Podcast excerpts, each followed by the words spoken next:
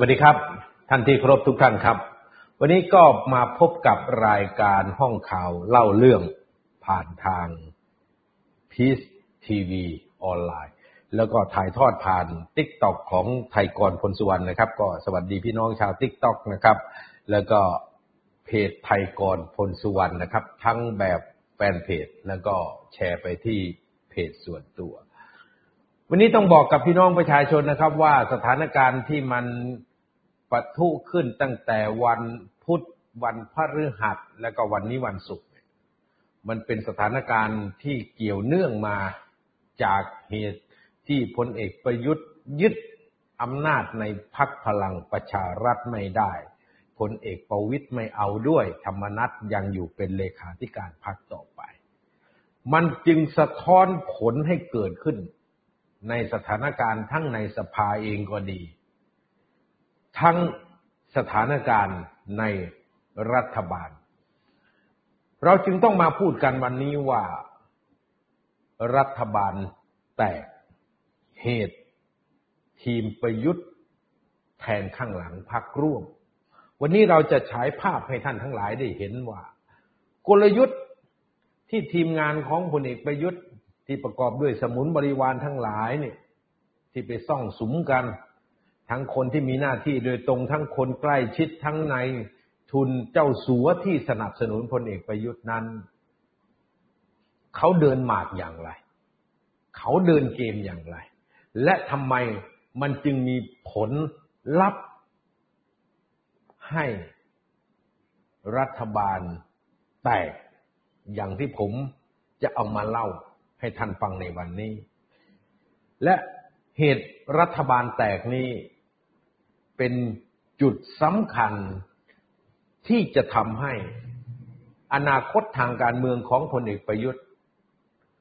ไม่เป็นไปตามที่ตนเองคาดหมายไว้ เพราะเกมนี้นี่เล่นกันสองหน้าครับ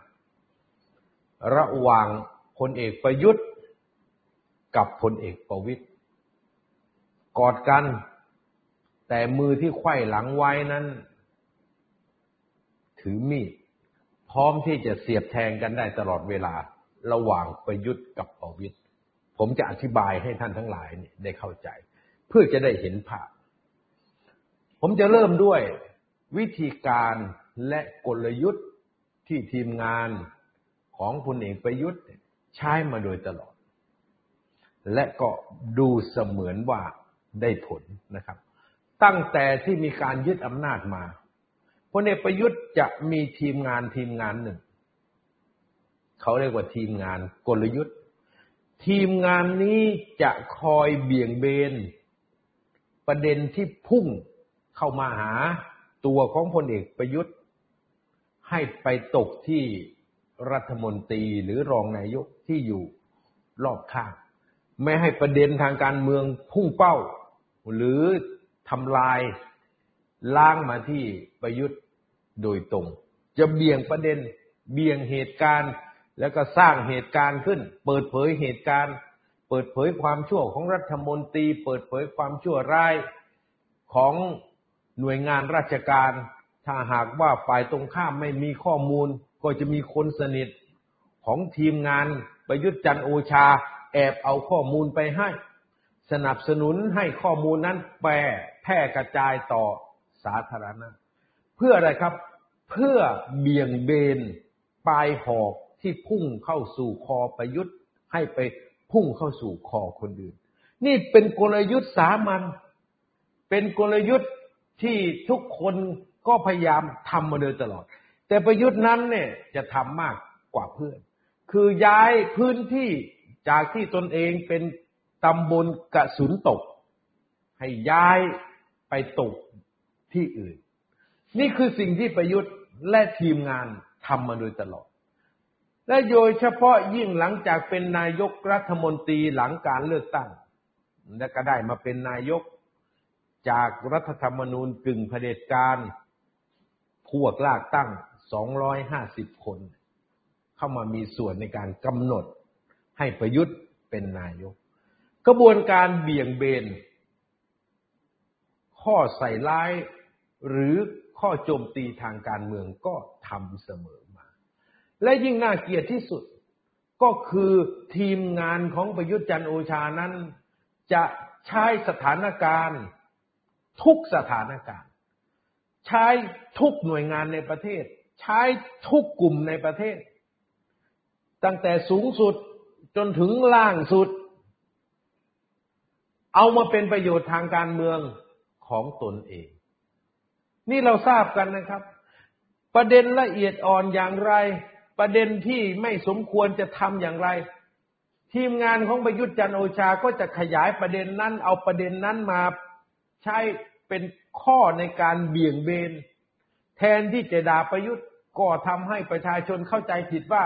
มันไม่ใช่ประยุทธ์นะ มันมีคนอื่นอีก มันมีคนข้างๆประยุทธ์หรือมันมีพวกที่อยู่เบื้องหลังประยุทธ์นู่นนะครับ พยายามจะชี้นำไปอย่างนั้น เพื่อที่จะให้แรงปะทะทางการเมืองทั้งหมด มันออกไป จากตัวประยุทธ์จันโอชา ตอนแรกเนี่ยพี่น้องประชาชนก็ไม่รู้เท่าทัน หลายคนก็ไม่รู้เท่าทัน ไม่รู้ว่าประยุทธ์นี่เป็นผู้หยิบฉวย เอากลุ่มต่างๆ เอาองค์กรของรัฐ เอาทุกๆส่วนในประเทศนี้ ตั้งแต่สูงสุดจนถึงต่ำสุดเนี่ยมาใช้หาประโยชน์ทางการเมืองทั้งสิ้น นี่คือสิ่งที่พี่น้องประชาชนในช่วงแรก ๆ ก็ไม่เข้าใจ เกิดความเข้าใจผิดไข้เขวไปหมด และมีกระบวนการที่จะคอยสื่อ แล้วก็เบี่ยงเบน ให้พี่น้องประชาชนเข้าใจไปอย่างนั้นว่า ประยุทธ์ไม่เคยทำผิดอะไรเลย มีแต่คนที่อยู่ข้างประยุทธ์ มีคนที่อยู่เบื้องหลังประยุทธ์ มีคนที่มีอำนาจเหนือประยุทธ์เท่านั้นที่เป็นพวกกระทำผิด แต่สถานการณ์มันก็ล่วงเลยมา จนกระทั่งพี่น้องประชาชนเริ่มเห็นความจริงว่า มันไม่ได้เป็นอย่างที่ประยุทธ์จันโอชา และสมุนบริวารทั้งหลายพยายามจะชี้นำหรือสร้างกระแส ให้กับสังคมได้ทราบ จริง ๆ แล้วตัวปัญหา ตัวที่ทำให้เกิดปัญหา ก็คือประยุทธ์จันโอชา เมื่อประชาชนเข้าใจอย่างนี้ ขบวนการนี้จึงมารีเซ็ตทีมงาน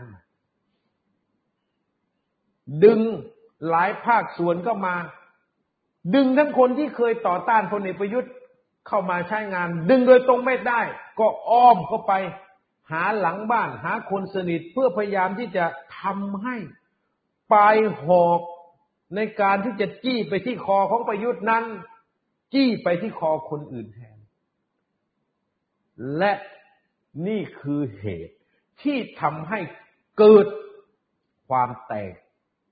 ในพักร่วมรัฐบาลแต่กันครับวันนี้ ดูลักษณะแล้ว มันเหมือนกับ ทุกองคาพยพกำลังลุกไล่ เพื่อที่จะทำลายประยุทธ์จันโอชา แต่ในขณะที่ทุกองค์กรกำลังลุกไล่นั้น มันจะมีกลยุทธ์ที่ค่อยๆเบี่ยง ให้อาวุธที่โจมตีทำร้ายประยุทธ์นี่เบี่ยงไปที่คนข้างๆบ้างเบี่ยงไปที่พรรคการเมืองข้างๆบ้างเบี่ยงไปที่รัฐมนตรีคนข้างๆบ้าง แล้วเขาก็เริ่มทำอย่างนี้ ผมจึงบอกกับพี่น้องประชาชนทั้งหลายว่า เราต้องเข้าใจนะครับ สถานการณ์นี้ แล้วเราต้องรู้ทัน เมื่อเรารู้ทันเราจะได้รู้ว่าสถานการณ์ตอนนี้เป็นอย่างไร ที่ผมต้องมาพูดว่ารัฐบาลแตก ผมจะยกกรณีอื่น ๆ อื่น ๆ ที่มันเกิดขึ้น และเบื้องหลังที่มันอยู่หลังเหตุการณ์นั้น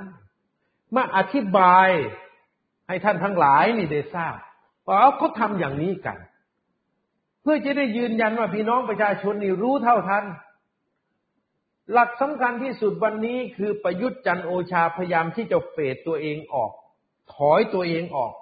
ไม่ให้กลายเป็นปัญหาทำให้พลังที่จะขับเคลื่อนในการไล่ประยุทธ์จันโอชานั้น ลดทอนความสำคัญลงให้กลายเป็นประเด็นอื่น ยกประเด็นอื่นขึ้นมา นี่คือสิ่งที่เขาค่อยๆทำในกลุ่มองค์กรต่างๆ ก็จะมีคนที่ประสานงานกับคณะเขาเรียกว่าคณะกลยุทธ์ของนายกนะครับ ก็มีเสทหารอยู่ประมาณสักสองคนคนสนิท แล้วก็มีตัวแทนจากสภาความมั่นคงแห่งชาติเข้ามาร่วมวางแผน มีคนใกล้ชิดสนิทสนม เป็นอดีตนักการเมืองเป็นพวกด็อกเตอร์นี่ก็มานั่งบัญชาการงบประมาณก็มีงบ ไม่มีขีดจำกัด ทั้งงบลับก็มีทั้งงบจากเจ้าสัวขายเครื่องดื่ม ทั้งเจ้าสัวที่ขายพลังงาน คอยสนับสนุนให้องค์กรนี้เดินไป ท่านทั้งหลายครับ ในขณะที่พลเอกประยุทธ์กำลังสุดเต็มที่และมีทีท่าว่าพรรคร่วมรัฐบาลเนี่ยสองพรรคนั่นคือพรรคประชาธิปัตย์กับพรรคภูมิใจไทย มีความรู้สึกว่า หากตนเองร่วมรัฐบาลต่อไปวันนี้เจ๊งแน่ๆ ประชาธิปัตย์ก็เจ๊ง ภูมิใจไทยก็เจ๊ง เจ๊งไปกับประยุทธ์นั่นแหละเขาจึงอาศัยจังหวะท่าทีมวยชั้นเชิงสูง เพื่อที่จะหาทางเบี่ยงเบนว่าหาความชอบธรรมว่าความชอบธรรมในสถานการณ์ที่ประยุทธ์สุดโทมที่สุดพรรคประชาธิปัตย์กับพรรคภูมิใจไทยต้องประกาศถอนตัว ออกจากการร่วมรัฐบาล เพราะถ้าขืนอยู่รัฐบาลต่อไปนั้น ก็คงไม่วายที่จะต้องพบจุดจบทางการเมืองเหมือนกับที่ประยุทธ์จันทร์โอชากำลังพบจุดจบ แต่ท่านทั้งหลายครับพลเอกประยุทธ์กับพลเอกประวิตยที่ผมพูดกันไว้ตอนแรกว่า เหมือนเขารักกัน เหมือนเขาสามัคคีกัน เหมือนเขาจับมือกัน ต่างฝ่ายต่างฉวยใช้ประโยชน์ซึ่งกันและกัน สถานการณ์สองสถานการณ์นี้จึงสอดคล้องกัน ประยุทธ์ใช้กลไกของตนเอง ใช้อำนาจบริหารของตนเองนี่จัดการทำลาย หรือโยนความผิด โยนเป้าโจมตีทางการเมืองออกจากตัวเองไปยังพรรคร่วมรัฐบาล ไม่ว่าจะเป็นพรรคภูมิใจไทย ไม่ว่าจะเป็นพรรคประชาธิปัตย์เบี่ยงความผิดพลาดล้มเหลวนี้ออกไปทั้งหมด ให้พลเอกประยุทธ์ไม่ต้องรับผิดชอบ ในขณะที่พลเอกประยุทธ์ใช้กลยุทธ์นี้พลเอกประวิตยก็ฉกฉวยประโยชน์จากกลยุทธ์นี้ กระทืบซ้ำกระทืบซ้ำใครครับกระทืบซ้ำนักการเมืองในพื้นที่ที่เป็นคนของพรรค ภูมิใจไทย กระทืบซ้ำสอสอพรรคประชาธิปัตย์เพื่อหวังว่าให้ตนเองเนี่ย ในฐานะที่เป็นหัวหน้าพรรคพลังประชารัฐประสบชัยชนะสูงสุดในการเลือกตั้ง นี่เห็นไหมครับ ประยุทธ์เบี่ยงเป้าโจมตีไปที่ภูมิใจไทย เบี่ยงเป้าโจมตีไปที่พรรคประชาธิปัตย์ประวิทย์ก็ใช้ประโยชน์จากการเบี่ยงเป้าโจมตี ไปภูมิใจไทยไปประชาธิปัตย์เนี่ย ให้เป็นประโยชน์ในการทำให้สสในเขตพื้นที่ ซึ่งเป็นคนของภูมิใจไทยก็ดี เป็นคนของประชาธิปัตย์ก็ดีนี่พ่ายแพ้ทางการหลักคิดตรงนี้มันต้องย้อนกลับไปที่ผมอธิบายว่า ความคิดของพี่น้องประชาชนตอนนี้แบ่งเป็นสองกลุ่มก้อน กลุ่มก้อนที่หนึ่งก็คือเลือกพักการเมืองที่อยู่ฝั่งประชาธิปไตย ซึ่งก็จะมีเพื่อไทยก้าวไกลไทยสร้างไทย เสรีรวมไทยประชาชาติอะไรพวกนี้พลังปวงชนไทยเนี่ยที่เป็นฝ่ายค้านในปัจจุบัน ประชาชนฝ่ายประชาธิปไตยเขาก็จะเลือก จะจะเลือกพักไหนมากพักไหนน้อยเนี่ย ก็ต้องดูว่าโอกาสของแคนดิเดตนายกรัฐมนตรีไม่ว่าจะเป็นคุณพิธา ไม่ว่าจะเป็นตัวแทนจากเพื่อไทย ซึ่งยังไม่รู้ใคร แต่ตอนนี้ก็มีข่าวลือว่าอาจจะเป็นแพทองทาน แล้วก็ตัวแทนจากพรรคไทยสร้างไทยอย่างคุณหญิงสุดารัตน์เนี่ยใครจะได้รับความเชื่อถือจากพี่น้องประชาชนฝั่งประชาธิปไตยมากที่สุด คนนั้นก็จะมีโอกาสนำชัยชนะมาสู่พรรคการเมืองของตนเอง อันนี้ก็คือฝั่งประชาธิปไตย ส่วนฝั่งที่เป็นอนุรักษ์นิยมและสนับสนุนเผด็จการ ซึ่งผมเรียกรวมๆเนี่ยว่าฝ่ายอนุรักษ์นิยมเผด็จการ มันก็พักพลังประชารัฐพักภูมิใจไทยพักประชาธิปัตย์พักชาติไทยพัฒนาพักท้องถิ่นไทยพักเล็กพักน้อยเขาก็จะมีกลุ่มก้อนของประชาชนมวลชนที่รักและศรัทธาเขานี่คือซีกของคนที่เลือก พักพลังประชารัฐและประยุทธ์จันโอชา มันรวมไปกับประชาชนที่เลือกประชาธิปัตย์ไปกับประชาชนที่เลือกภูมิใจไทย หรือเลือกพักชาติไทยพัฒนากลุ่มคนนี้วันนี้มีจำนวนมวลชนที่ลดน้อยถอยลง นี่เราต้องพูดให้เข้าใจนะครับ ฝ่ายประชาธิปไตยเบ่งบานขึ้น ถ้ามีการเลือกตั้งปีหน้าเนี่ย new voter ก็คือพี่น้องประชาชนนะครับ เยาวชนคนหนุ่มสาวของเราเนี่ยที่อายุครบสิบแปดปีเนี่ย จะมีโอกาสไปใช้สิทธิ์ครั้งแรกเนี่ยครับ ถ้าปีหกห้าเนี่ยท่านทั้งหลายครับ เพิ่มมากกว่าสามล้านคนนะเป็น voter กลุ่มใหญ่ที่สุดคือกลุ่มที่เพิ่ม ได้รับการมีสิทธิ์เลือกตั้งตามรัฐธรรมนูญก็คือ อายุสิบแปดปีนี้เพิ่มเป็นสามล้านนะครับแต่กลุ่มที่เลือกพลังประชารัฐประชาธิปัตย์ภูมิใจไทยเนี่ยส่วนใหญ่ก็เป็นคนสูงอายุมีความคิดแบบการเมืองเก่า กลุ่มคนเหล่านี้ก็จะล้มหายตายจากไปเรื่อยๆเพราะอายุมากแล้ว นี่คือเรื่องที่มันสร้างความวิตกกังวลพลเอกประวิตยก็รู้เรื่องนี้ครับ งานยุทธศาสตร์ของพรรคพลังประชารัฐก็ทราบเรื่องนี้ งานยุทธศาสตร์ของพรรคภูมิใจไทยก็ทราบเรื่องนี้ดีว่ากลุ่มคะแนนเสียงที่สนับสนุนซีกของอนุรักษ์นิยมเผด็จการนั้นเนี่ยมันลดน้อยถอยลงลดน้อยถอยลง ฝ่ายก้าวหน้าประชาธิปไตยมากขึ้นมากขึ้นมากขึ้น นี่เป็นเรื่องที่ รับทราบกันได้ ท่านทั้งหลายครับ เมื่อรับทราบกันอย่างนี้แล้วทำยังไง เขาจะต้องมุ่งไปสู่ชัยชนะไงครับเขานี่หมายถึงทั้งฝั่งประชาธิปไตยทั้งฝั่งที่สนับสนุนเผด็จการเนี่ย ต้องมุ่งไปสู่ชัยชนะ นั่นคือเมื่อมีลูกค้าในตลาดเดียวกัน ก็ต้องแย่งกัน ท่านจึงไม่ต้องสงสัยเลย ไม่ว่าจะเป็นคนที่เชียร์เพื่อไทยคนที่เชียร์ก้าวไกลทำไมฟัดกันเละตอนนี้ ก็ตลาดเดียวกันครับ ก็เหมือนกับคนที่อยู่ในฝั่งพลังประชารัฐประชาธิปัตย์ภูมิใจไทยทำไมต้องฟัดกันเละ ก็เป็นฐานคะแนนฝั่งเดียวกัน นี่คือเรื่องที่จะอธิบายให้ท่านทั้งหลายฟัง ดังนั้นเราจะมาโฟกัสประเด็นให้มันแคบว่าเอาแต่ฟังเผด็จการนี่แหละ อนุรักษ์นิยมที่สนับสนุนเผด็จการนี่แหละน้อยอยู่แล้วแล้วเขาจะแย่งกันยังไงย้อนกลับไปเรื่องที่ผมได้อธิบายว่าพลเอกประวิตยได้ฉวยใช้สิ่งที่พลเอกประยุทธ์ทำเนี่ยให้เป็นประโยชน์ในการทำลายสอสอของพรรคร่วมรัฐบาล ยกพื้นที่หนึ่งพื้นที่ที่กำลังต่อสู้กันอย่างเข้มข้น ตัดพื้นที่อื่นออกไปก่อน เพื่อที่จะให้พี่น้องประชาชนที่ฟังรายการได้รู้เป้าหมายชัดเจนว่าเขาทำกันอย่างไร ในพื้นที่ภาคใต้ 14 จังหวัด ตั้งแต่ชุมพรจนถึงนราธิวาสมันก็จะแบ่งพรรคการเมืองที่ได้รับชัยชนะอยู่สี่พรรคพรรคที่ได้มากที่สุดก็คือพรรคประชาธิปัตย์จากที่เคยได้ห้าสิบ กว่าที่นั่ง วันนี้เหลือ22ที่นั่งพรรคที่ได้อันดับสองก็คือพรรคพลังประชารัฐได้มา14ที่นั่งพรรคอันดับสามที่ได้ก็คือพรรคภูมิใจไทยได้มา8ที่นั่ง แล้วก็พรรคประชาชาติได้มาอีก6ที่นั่ง ท่านทั้งหลายครับ ถ้าตัดเรื่องของ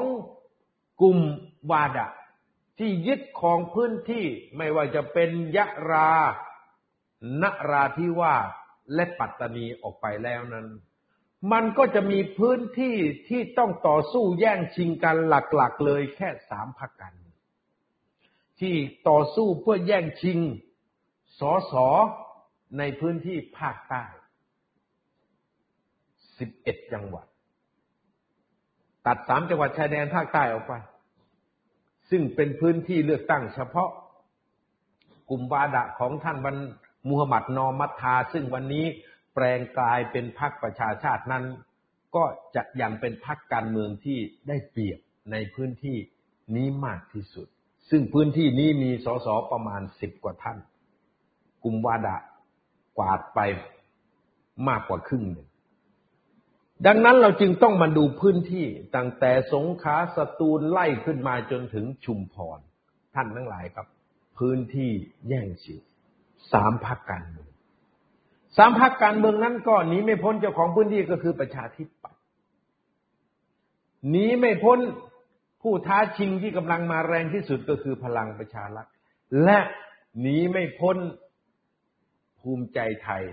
ที่กำลังคืบคานขยายพื้นที่ อาจจะต้องเพิ่มสส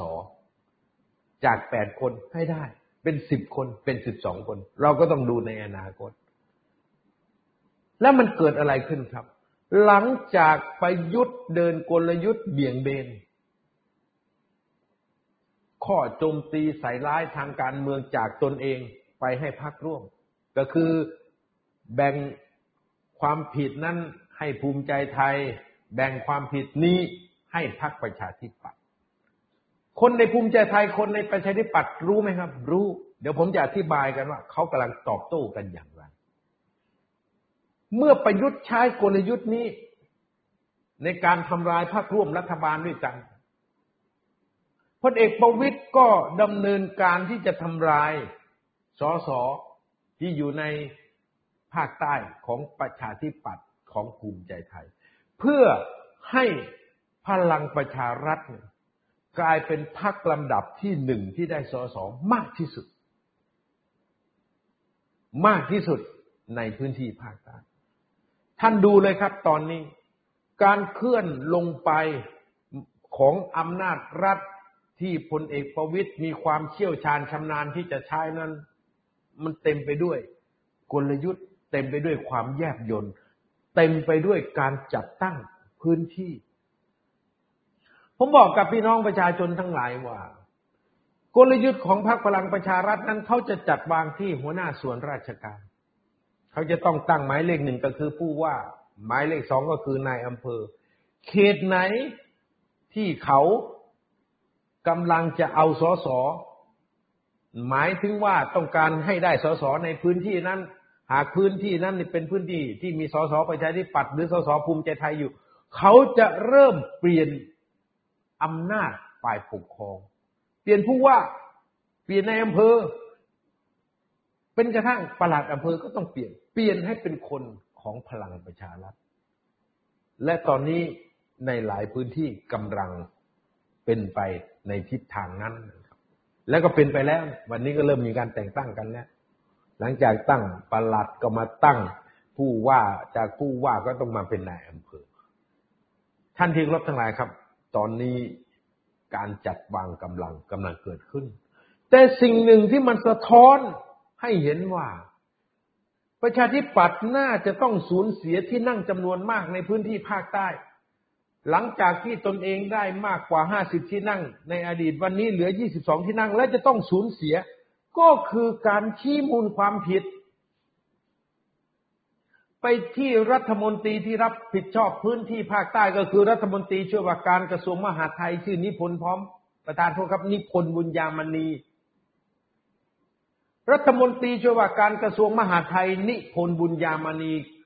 ถูกปปชชี้มูลความผิด ว่าเป็นการทุจริตต่อตำแหน่งหน้าที่ในขณะที่ตัวเอง มีตำแหน่งเป็นนายกองค์การบริหารส่วนจังหวัดสงขลาเอาละครับ เรื่องราวในอดีต เราไม่รู้ว่าผิดถูกอย่างไร แต่วันนี้ปปชชี้แล้ว หลังจากปปปปชชี้มูลว่ามีความผิดแล้วเนี่ย สิ่งที่จะต้องทำต่อไปก็คือปปชจะต้องส่งให้อายการทำหน้าที่ ฟ้อง ต่อศาลฎีกาแผนกคดีอาญานักการเมืองท่านคุ้นไหมครับ เมื่อไม่กี่วันที่แล้วนี่ประธานวิปรัฐบาลชื่อวีรัตรัตนเศษซึ่งอยู่ตรงข้ามกับกลุ่มของสสที่สนับสนุนพลเอกประยุทธ์เองเพราะวีรัตกับธรรมนัตเนี่ยเขาอยู่ด้วยกัน ถูกสารดีกาแผนกคดีอาญา นักการเมืองในรับฟ้องต้องหยุดปฏิบัติหน้าที่ นี่ต้องมาดูครับ วันนี้เนี่ยเขามองว่าอายการสูงสุดเนี่ย จะเตะทวงคดีของรัฐมนตรีช่วยว่าการกระทรวงมหาดไทยเนี่ยนิพนธ์บุญญามณีนี่ได้อีกนานสักเท่าไหร่ ถ้าไม่เตะทวง ถ้าเดินหน้าไปท่านทั้งหลาย เมื่อยื่นไปที่ศาลฎีกาแผนกคดีอาญานักการเมือง ก็เป็นที่แน่ครับ ประทับรับฟ้อง เมื่อประทับรับฟ้องเกิดอะไรขึ้นครับนายนิพนธ์พร้อมพันธ์ก็ต้องหยุดปฏิบัติหน้าที่สิครับ เพราะรัฐธรรมนูญและกฎหมายกำหนดไว้อย่างนั้น ว่ารัฐมนตรีหรือสสหากศาลฎีกาแผนกคดีอาญานักการเมือง รับฟ้องเขาให้หยุดปฏิบัติหน้าที่ ท่านทั้งหลายครับ ถาวรเสนเนียม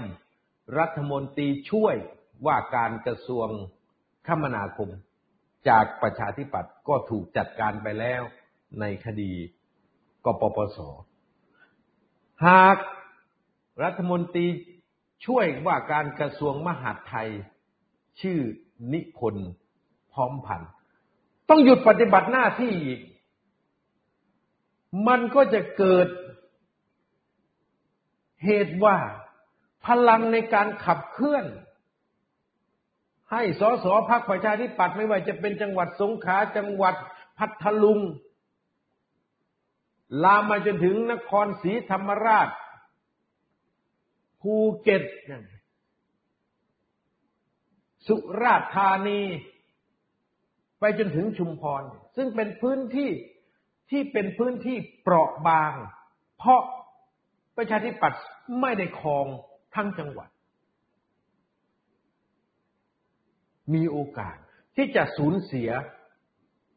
ที่นั่งสสทั้งจังหวัดได้ เพราะตัวเองครองไม่ได้ครับ ก็มีโอกาสสูญเสีย จึงต้องจับตาดูสถานการณ์นี้ว่าคดีนี้จะไปเร็วหรือช้า รัฐมนตรีที่ดูแลภาคใต้ถ้านิพนธ์พร้อมพันธ์หยุดปฏิบัติหน้าที่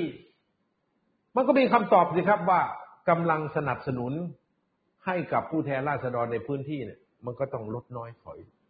เพราะเลขาธิการพรรคก็ไม่ถนัดนะครับ เลขาธิการพรรคนี่เป็นสสสอบตกนะครับ จังหวัดประจวบคีรีขันธ์แต่ได้เป็นรัฐมนตรีว่าการกระทรวงเกษตร นี่คือสิ่งที่ประชาธิปัตย์เขากำลังวิตกกังวลนอกจากนั้นแล้วยังมีการประโคมข่าว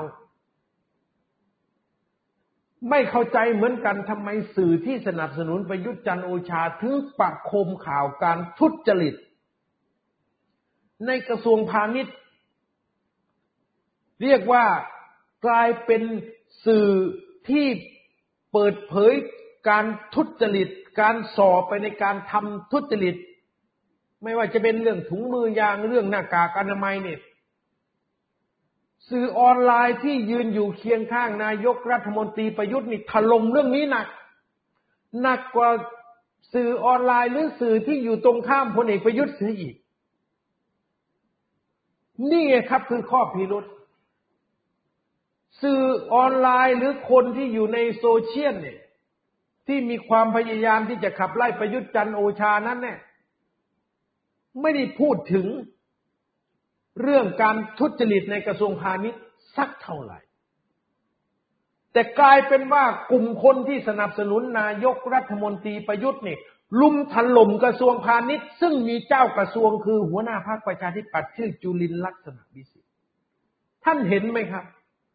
แทนที่คนที่ไล่ประยุทธ์จันโอชาจะร่วมถล่มหรือตั้งใจไปถล่มกระทรวงพาณิชย์เขาก็พูดถึงว่ามีการทุจริต มีการทุจริตนี้นายกทำไมไม่จัดการ แต่สื่อที่จะสนับสนุนประยุทธ์จันโอชากับแฉกับถล่มและเรียกร้องให้รัฐมนตรีว่าการกระทรวงพาณิชย์จัดการเอาคนผิดมาลงโทษ และเป็นการแยกว่านายกรัฐมนตรีไม่รู้เรื่องการทุจริตในกระทรวงพาณิชย์เลย ไม่ว่าจะเป็นเรื่องหน้ากากอนามัยเรื่องถุงมือยาง ท่านทั้งหลายครับ ถ้าเราดูตามหน้าฉากเนี่ย เราอาจจะมองเห็นว่า เรื่องนี้ก็เป็นเรื่องปกตินะครับ เป็นการเปิดเผยการทุจริต แต่เราดูหลังฉากแล้วไม่ใช่ เพราะพบร่องรอย ทีมงาน ลูกสมุนของนายกรัฐมนตรี เข้าไปอำนวยการ เข้าไปบงการ เข้าไปชี้นำให้ทิศทางข่าวนั้นลุมถลม่ม รัฐมนตรีจากพรรคประชาธิปัตย์ไม่ว่าจะเป็นนิพนธ์บุญญามณี ไม่ว่าจะเป็นกระทรวงพาณิชย์นี่ไงครับ ที่พักร่วมรัฐบาลเขามองว่า สิ่งที่ทีมประยุทธ์จันโอชาทำนี่ มันเป็นการแทงข้างหลังพักร่วม นี่กรณีประชาธิปัตย์นะครับ และกำลังขุดคุยเรื่องของประชาธิปัตย์ให้เพิ่มมากขึ้นอีก เห็นลำลำว่าจะมีข่าวใหญ่อีกไม่กี่วันข้างหน้า ก็รอดูครับว่าทีมนายกทีมประยุทธ์จะไปมีส่วนร่วมในการกระพือโหมกระพือเรื่องนี้หรือไม่ ถ้ามีก็แสดงว่า ยังคงเดินยุทธการฆ่าเพื่อนร่วมรัฐบาลเพื่อให้ตัวเองเนี่ยเป็นผู้บริสุทธิ์ นี่คือในส่วนของประชาธิปัตย มาดูส่วนของภูมิใจไทย สิ่งหนึ่งที่มันเกิดขึ้น และเป็นเรื่องที่ชงนสงสัยอย่างมาก ถึงแม้ว่าจะมีคำพิพากษาของศาลฎีกาในเรื่องที่ดินการรถไฟที่เขากระโดงจังหวัดบุรีรัมย์ไปแล้วและศาลก็ให้กรมที่ดินนี่ทำตามกฎหมายที่ดินนั่นคือเพิกถอนโฉนด พื้นที่ห้าพันกว่าไร่นั้น ให้เป็นพื้นที่การรถไฟ ซึ่งการรถไฟก็มีหน้าที่จะต้องไปจัดการตกลงกับคนที่เข้าไปอยู่อาศัย ว่าจะทำกันยังไงจะเช่าหรือจะบริหารกันยังไง นั่นคือขั้นตอนตามกฎหมายที่มันจะเกิดขึ้น แต่เรื่องนี้ท่านที่ครบทั้งหลายครับ การบุกลุกที่การรถไฟเนี่ยผิดอยู่แล้ว จะบุกลุกด้วยเจตนา หรือบุกลุกด้วยรู้เท่าไม่ถึงการเพราะรับสืบทอดมรดกมาก็เป็นอีกเรื่องหนึ่งแต่ผมเรียนกับท่านทั้งหลายอย่างนี้ว่า มันมีเรื่องปกติ มีเรื่องที่ผิดปกติเกิดขึ้น เพราะมีการพยายามที่จะเอาเรื่องนี้ไปเป็นข้อต่อรองกับการต้องยอมสนับสนุน ให้ประยุทธ์จันโอชา เป็นนายกรัฐมนตรีต่อ มันต่อรองสองชั้นนะครับ ตัวของพรรคประชาธิปัตย์ก็คือรัฐมนตรีช่วยว่าการกระทรวงมหาดไทยชื่อนิพนธ์บุญญามานินกำกับดูแลกรมที่ดินคำพิพากษาสารดีกาเนี่ยพิพากษาว่า พื้นที่ห้าพันกว่าไร่บริเวณเขากระโดงเนี่ย เป็นพื้นที่การรถไฟ ก็ต้องเป็นเรื่องของกรมที่ดิน จะต้องจัดการให้เป็นไปตามข้อกฎหมายนั่นคือ เพิกถอนโฉนดที่ไปออกทับที่หลวงก็คือที่ของการรถไฟแห่งประเทศไทย คนที่กำกับดูแลกรมที่ดินก็คือรัฐมนตรีช่วย ว่าการกระทรวงมหาดไทยชื่อนิพนธ์บุญญามณีการรถไฟพักที่ดูแลการรถไฟคือพักภูมิใจไทย ที่ผมบอกว่าเกมนี้เล่นสองชั้นก็คือ ทั้งกระทืบรัฐมนตรีที่กำกับดูแลกรมที่ดิน ทั้งกระทืบรัฐมนตรีที่ดูแลพื้นที่การรถไฟ ผมได้พบร่องรอยว่า มีทีมงานของประยุทธ์จันโอชาน่ะ ได้ตั้งวอลลุ่มขึ้น เพื่อจะจัดการเรื่องนี้โดยเฉพาะ แล้วเขาก็มุ่งไปที่บ้านใหญ่ที่บุรีรัมย์เนี่ยเพราะมีข่าวลือออกมาสารพัดว่า คนที่เป็นพี่ใหญ่ของพรรคภูมิใจไทยนี่ มองว่าประยุทธ์จันโอชาเนี่ย ไรศักยภาพในการบริหารประเทศ มีแต่จะนำความวิบัติหายนะมาสู่บ้านเมือง จึงไม่อยากที่จะสนับสนุน ให้ประยุทธ์นี่เป็นนายกรัฐมนตรีต่อไป ไม่ว่าจะอยู่ในวาระนี้หรือในโอกาสการข้างหน้าที่จะมีการเลือกตั้ง ตรงนี้จึงทำให้ทีมงานของประยุทธ์นี่จัดการ เรื่องนี้เป็นข่าวไปแล้วครับ เป็นข่าวไปแน่นอนเรื่องเขากระโดูกแต่กลายเป็นว่าสื่อที่ยืนอยู่เคียงข้างประยุทธ์จันโอชา หรือไอโอทั้งหลายที่สนับสนุนประยุทธ์จันโอชา กับลุมถล่มไม่ว่าจะเป็นเรื่องกรมที่ดินที่ภายใต้การกำกับดูแลของรัฐมนตรีช่วยว่าการกระทรวงมหาดไทย ลุมถล่ม กระทรวงคมนาคม แล้วก็เปิดเผยว่าทั้งเรื่องกรมที่ดินทั้งเรื่องการรถไฟนี่เป็นความชั่วสูงสุด ต้องทำลายต้องจัดการต้องเอาที่ดินของการรถไฟกลับคืนมาเป็นของประเทศ ซึ่งมันก็จริงนะครับ ต้องเอากลับมาเพราะสารดีกาพิพากษาแล้ว แต่เราเห็นว่าขณะนี้กลุ่มคนที่เข้ามาจัดการเรื่องนี้ที่คุมสื่อของทีมงาน ลายเป็นว่าอยู่ใกล้ชิด และสนับสนุนประยุทธ์จันโอชา นี่คือสิ่งที่เราเห็น เราเห็นขนาดนี้ ผมก็มั่นใจว่าทั้งประชาธิปัตย์ทั้งภูมิใจไทยคงรู้แหละครับ ว่าคนที่บงการอยู่เบื้องหลัง เสี่ยมให้พักประชาธิปัตย์เสี่ยมให้พัก ภูมิใจไทยทะเลาะกันนั้นมันคือกลุ่มคนคนเดียวกัน และกลุ่มนี้ก็คือกลุ่มที่สนับสนุนพลเอกประยุทธ์ นี่คือเหตุที่ทำให้ สถานการณ์ในสภาผู้แทนราษฎรวันนี้นี่มันมีความรู้สึกแบบอึนอนละวนอนละเวง ไม่รู้ว่าจะ หัวขมำเมื่อ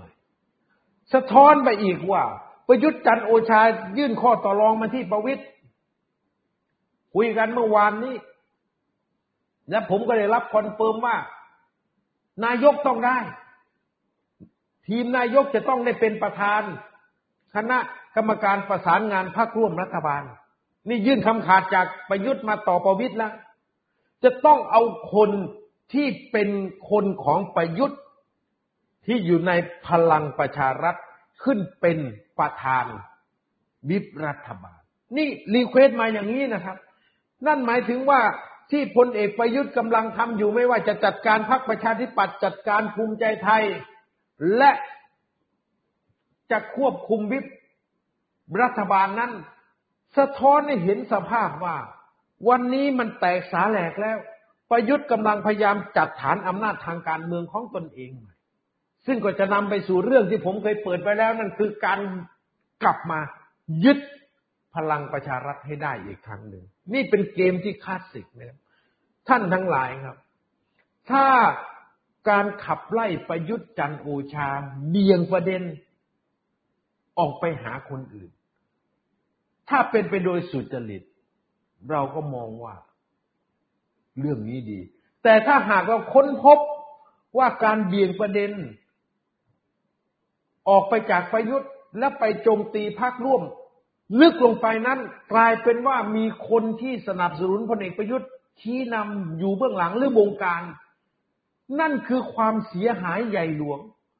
ประชาชนที่เคลื่อนไหวโดยบริสุทธิ์กลายกลับเป็นแนวร่วมมุมกับของประยุทธ์ตกเป็นเครื่องมือของประยุทธ์ในการทำลาย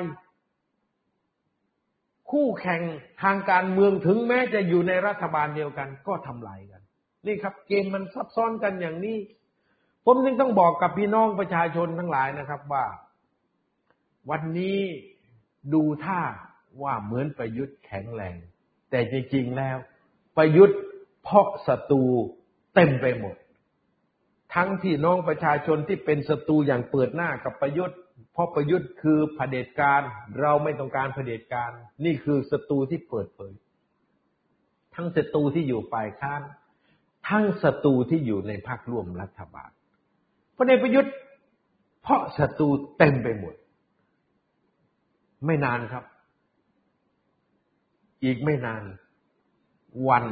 แห่งการพิพากษาประยุทธ์ก็จะมาถึง สภาพขาลอยคงอยู่ไม่ได้นานตลอดไปครับ เดี๋ยวก็ตกลงมา นั่นคือสิ่งที่ผมพูดกับพี่น้องประชาชนวันนี้ และวันนี้ก็ต้องขอขอบพระคุณทุกท่านนะครับ ที่มารับฟังการ Facebook ไลฟ์ทั้งพี่น้องที่รับฟังทาง page